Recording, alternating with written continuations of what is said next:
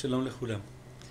בפרשת השבוע, פרשת ויצא, אנחנו נתקלים ממש ממש בתחילת הפרשה בפסוק מוזר למדי.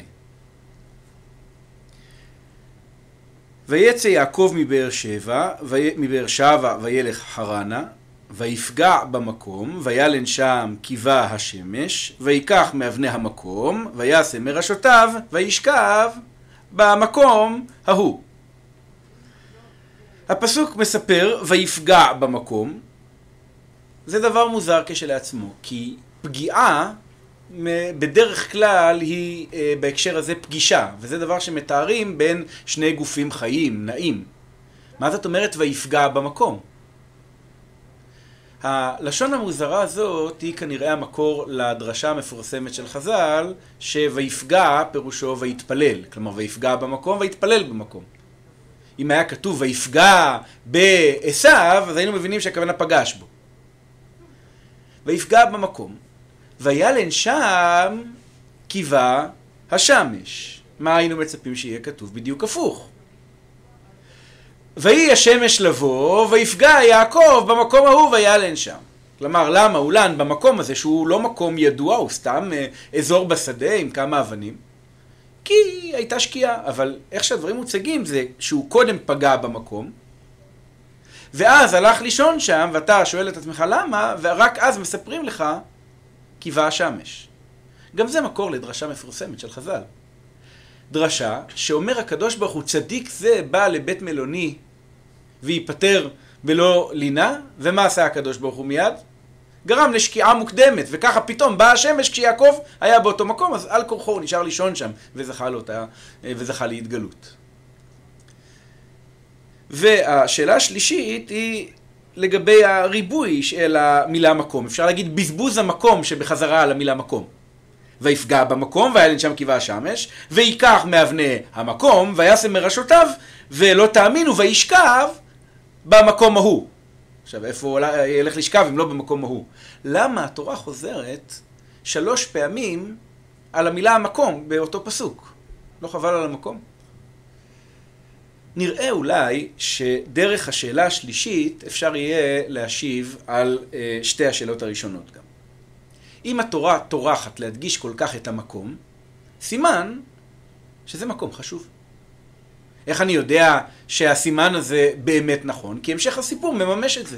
יעקב חולם שם חלום גדול, וכשהוא מתעורר, כתוב, וירא ויאמר, מה נורא המקום הזה? אין זה כי אם בית אלוהים, וזה שער השמיים. כלומר, המקום הזה שיעקב הגיע אליו אין לו שם בשלב הזה. אין לו שם כי זה סתם מקום בשדה, אין שם כלום. אבל יעקב המקום הסתמי הזה מתגלה לו כשער השמיים, לא סתם מקום, ולכן הוא גם קורא לו בית אל, כי אין זה כי אם בית אלוהים. אה, אז אם זה מקום מאוד מאוד חשוב, אז כבר אפשר להבין גם למה המפגש של יעקב עם המקום מתואר באופן הזה.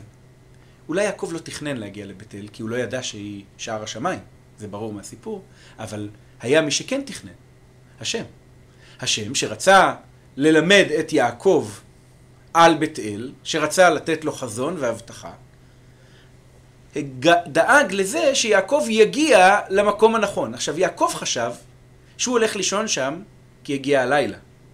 אבל האמת היא שברמה גבוהה יותר של תכנון, הגיע הלילה בדיוק כשהוא הגיע לשם כדי שהוא יישן שם. כלומר, זה לא מקרה, אני רוצה אה, לטעון, שכשיעקב יוצא למסע לכיוון אה, ארם נהריים, הוא, בין, הוא נופל למקום שמתגלה לו פתאום כבית אלוהים, כשער השמיים, מקום שבו הוא זוכה להתגלות. ועכשיו, בעצם לשאלה היותר משמעותית. הבנו שזה מקום חשוב, הבנו שזה שער השמיים, נגיד שהבנו. מה זה אומר שזה שער השמיים? למה יעקב צריך לקבל את ההתגלות הזאת דווקא כשהוא יוצא מהארץ לכיוון של ארם נהריים. כלומר, השם היה יכול לתת לו את ההתגלות הזאת בכל הזדמנות אחרת, בכל שנה אחרת. מה מיוחד כאן? מה מיוחד עכשיו שמצדיק התגלות שכזו? אז אולי רמז למשמעות של ההתגלות אפשר להרמז דרך התיאור של החזון שיש לו. לפני התוכן המילולי של החלום, יש מחזה שהוא רואה. ויחלום, והנה, סולם מוצב ארצה, וראשו מגיע השמיימה. כלומר, יש לנו פה קונסטרוקציה, מין מבנה כזה, שרגליו בארץ וראשו בשמיים. וכאשר אנחנו חושבים על סיפורי התורה, אנחנו נזכרים רק בעוד מקום אחד שמתואר ככזה שרגליו בארץ וראשו, לפחות בשאיפה, בשמיים. והכוונה היא כמובן למגדל בבל, שאומרים בוניו, הווה נבנה לנו עיר ומגדל וראשו בשמיים. אם כל הסיפור היה יושב על הקשר הזה לבד, לא היה טעם אה, לבנות על זה יותר מאשר כעל אה, וורט. אבל שימו לב לדבר מעניין, מה פירוש המילה בבל? כלומר, איך הבבלים הסבירו לעצמם את שם עירם. עכשיו שימו לב, אני לא מדבר פה על השאלה מה המקור האטימולוגי המדעי למילה בבל, אלא מה בני בבל שלפני שלושת אלפים וארבעת אלפים שנה סיפרו לעצמם על מקור השם בבל. אז כל בן איש אה, יכול אה, לענות על השאלה הזאת, כי האכדית, השפה שבה דיברו, דיברו הבבלים, לא מאוד שונה משפות שמיות אחרות, כמו העברית והארמית. היא לא מאוד מאוד דומה, אבל מספיק דומה לצורך העניין. בבל מורכבת בעיני הבבלים הקדומים משתי מילים. בב, שעל פי הארמית אתם יכולים בקלות להבין שפירושו שער, ואיל או אילני בצורת רבים. איל זה פשוט אל או אלים, אילני. בב איל פירושו שער האל, בב אילני שער האלים. כלומר, בני בבל הסבירו לעצמם שהעיר בבל נקראת בבל, כי היא, תאמינו לו או לא, שער השמיים. והנה יעקב עומד לצאת לאזור אה, גבולותיה של מסופוטמיה, ובדרך הוא חולם חלום. ובחלום הוא רואה משהו שקצת מזכיר את מגדל בבל. והמסקנה שלו היא אין זה כי אם בית אלוהים, וזה שער השמיים. אם כבר מוכנים לקבל את הדמיון בין שני הדברים, אז יש עוד כל מיני נקודות דמיון מעניינות. נקודה אחת שקרובה לליבי מאוד היא חומר היסוד של שתי ההתגלויות. בבל מאופיינת בלבנים. זה נושא מרכזי בסיפור. נלבנה לבנים, כן? הלבנה היא לא חומר טבעי בעצם, אלא היא אבן שהיא תוצר של טכנולוגיה.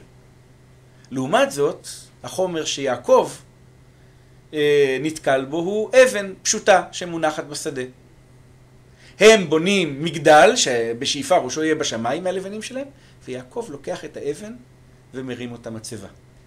יש פה פער מאוד מעניין בין תרבות טכנולוגית מפותחת, כמו שהייתה באמת במסופוטמיה הקדומה, לבין הג'אבל הנידח הזה בשדה, לא ג'אבל אפילו, כן? זה סתם מקום נידח שכל מה שיש בו זה אבן אחת לא מסוטטת, שאותה מרימים מצבה. על פי הסיפור של מגדל בבל, השם רוצה לראות את המעשה של בני אדם, וזה מצויר בתיאור אירוני, וירד אדוני לראות את העיר ואת המגדל אשר בנו בני אדם. הם רצו לבנות מגדל שראשו בשמיים, בכוח של הטכנולוגיה שלהם, אבל כביכול, כדי שהשם יצליח לראות מה קורה שם, מהשמיים זה קצת רחוק מדי, זה צריך להתקרב. לעומת זאת, בסיפור של מגדל בב... אה, של הסולם, באמת יש לנו סולם שרגליו בארץ וראשו בשמיים, והנה השם ניצב עליו. אולי על ראש הסולם. כלומר, באמת הסולם הזה מגיע עד אליו. מגדל בבל נועד כדי שאנשים יעלו וירדו בו. לעומת זאת, מתברר שהסולם הזה מיועד כדי שמלאכי אלוהים יעלו וירדו בו. ואולי עוד אה, שתי נקודות אחרונות של היפוך. בני מגדל בבל מתחילים את הבנייה בנוסעם מקדם. כך מתחיל סיפור מגדל בבל. אבל החלום הזה מגיע ליעקב לא בנושאו מקדם, אלא בדיוק הפוך. וישא יעקב רגליו, וילך ארצה בני קדם. כלומר, המגמה היא בעצם הפוכה בדיוק. והנקודה האחרונה שהיא באמת מדהימה, זה הסיבה לבנייה של המגדל. הם אומרים, ונעשה לנו שם, פן נפוץ על פני כל הארץ. הם חוששים להתפזר, להגיע לכל מיני מקומות אחרים, ומה עונשם? ויפץ אדוני אותם משם על פני כל הארץ. לעומת זאת, יעקב עומד עכשיו במסע, שהכיוון שלו הוא לצאת מהארץ. והשם מבטיח לו כגמול, לא כעונש, לא פיזור ונדודים, אלא והשיבותיך אל האדמה הזאת. אבל הוא מוסיף לו עוד ברכה. ופרצת ימה וקדמה וצפונה ונגבה. כלומר, ההתפרצות לעוד ועוד מקומות לא תהיה קללה, אלא בדיוק להפך, היא תהיה הברכה שלך. אז מה המשמעות של הדמיון בין הסיפורים האלה? מה המשמעות של קווי הדומי ומה המשמעות של קווי השוני או הניגוד? ולמה, אני אחזור שוב ואשאל, למה דווקא כאן? למה דווקא עכשיו יעקב צריך לשמוע או לראות את החזון הזה? התשובה שאני רוצה להציע זה שיעקב עומד עכשיו בפני מסע דרמטי ומסוכן מאוד מבחינה רוחנית. בניגוד לאברהם, שגדל באור של כסדים, כלומר בבבל, והחליט לעזוב את התרבות המפוארת והמעתירה וללכת אל ארץ כנען, יעקב הוא בחור פרובינציאלי, כלומר הוא גדל בכנען, שהיא באותם ימים ארץ די שומעת, כלומר יש בה כל מיני אנשים, אבל היא לא ארץ מפותחת טכנולוגית, אין פה אימפריות ואין פה דרכים ומסחר וכל הדברים אה, הללו, והוא עומד עכשיו לצאת את גבולות הארץ ולהגיע אל אזורים הרבה הרבה יותר מפותחים מבחינה תרבותית. במקום בתים עלובים ואוהלים, כמו שהוא נתקל בארץ, הוא ייתקל במבנה הפאר האדירים שנבנו באותם אזורים באמצעות הלבנים. במקום מערכת דתית מאוד מאוד בסיסית, יושבים מתחת עץ וקוראים בשם השם אל עולם, הוא עומד להיתקל במקדשים אדירים. למעשה, המקדש של בבל היה כל כך חשוב בעיני הבבלים, שהם מספרים עליו. הם מספרים שאת המקדש הזה לא בנו בני אדם, אלא האלים בכבודם ובעצמם בנו. כי זה השער להוביל בין הארץ לבין השמיים. אלי, הש... אה, אה, אלי הארץ יכולים לעלות דרך המגדל הזה, דרך המקדש הזה, אל השמיים. זה מתואר, מי שרוצה לקרוא, במיתוס שנקרא אנומה אליש, בעת ממעל, כך המילים הראשונות שלו. האדם מסתכל על מקדש כל כך אדיר ואומר באמת איזה בן אדם יכול לבנות בית כזה גדול שרגליו בארץ וראשו בשמיים. אומרת התורה, לא. בבל לא נבנתה על ידי אלים. היא נבנתה על ידי בני אדם. יותר מזה, הפאר האדיר של המגדל של בבל, שאותו רגילים לזהות עם המקדש של בבל, הוא לא פאר שצועק את גדלות האל, או את גדלות האלים, אלא הוא צועק משהו אחר.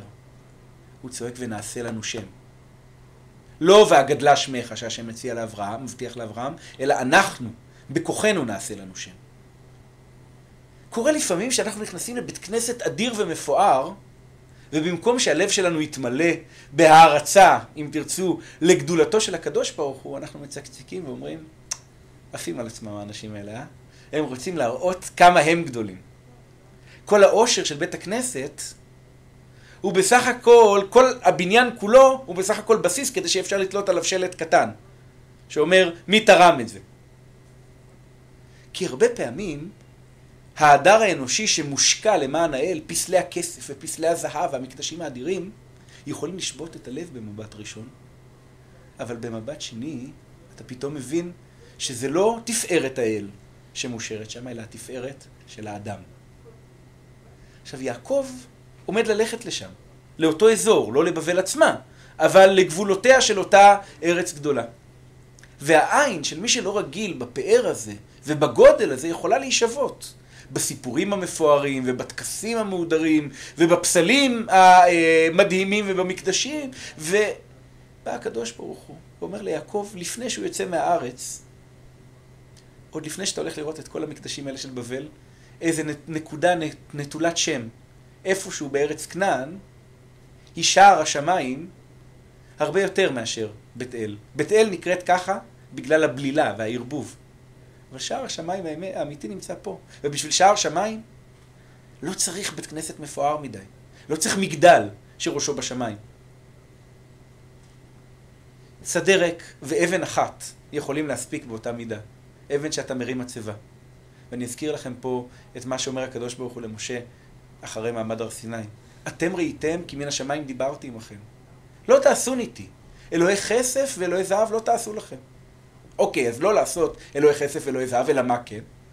מזבח אדמה תעשה לי. קח אדמה, תעשה קובבה, מזבח. זה מספיק טוב. אבל מה אם אני לא במדבר, אלא בארץ ואין לי כל כך אדמה? ואם מזבח אבנים תעשה לי, אומרת התורה, לא תבנה, תן גזית. קח כמה אבנים מהשדה, זה לגמרי מספיק. למה? כי אתם ראיתם, כי מן השמיים דיברתי עמכם. ואז יעקב אבינו, כשהוא יוצא אל אותה הכשרה, אל אותו, אה, אותה תקופה של שנים בחו"ל, מקבל לפני כן הכשרה בארץ. הכשרה שאומרת לו משהו על הפאר האנושי, היא אומרת לו משהו על הצביעות הדתית, היא אומרת לו משהו על המקום של הטכנולוגיה, ואומרת לו הרבה מאוד דברים חשובים גם על פשטות וצניעות וענווה. ואחרי שיעקב זוכה למחזה כזה, הוא יכול ללכת לשם ולדעת שהוא לא רק ילך לשם וישוב שלם בגופו, אלא ילך לשם וישוב גם שלם ברוחו.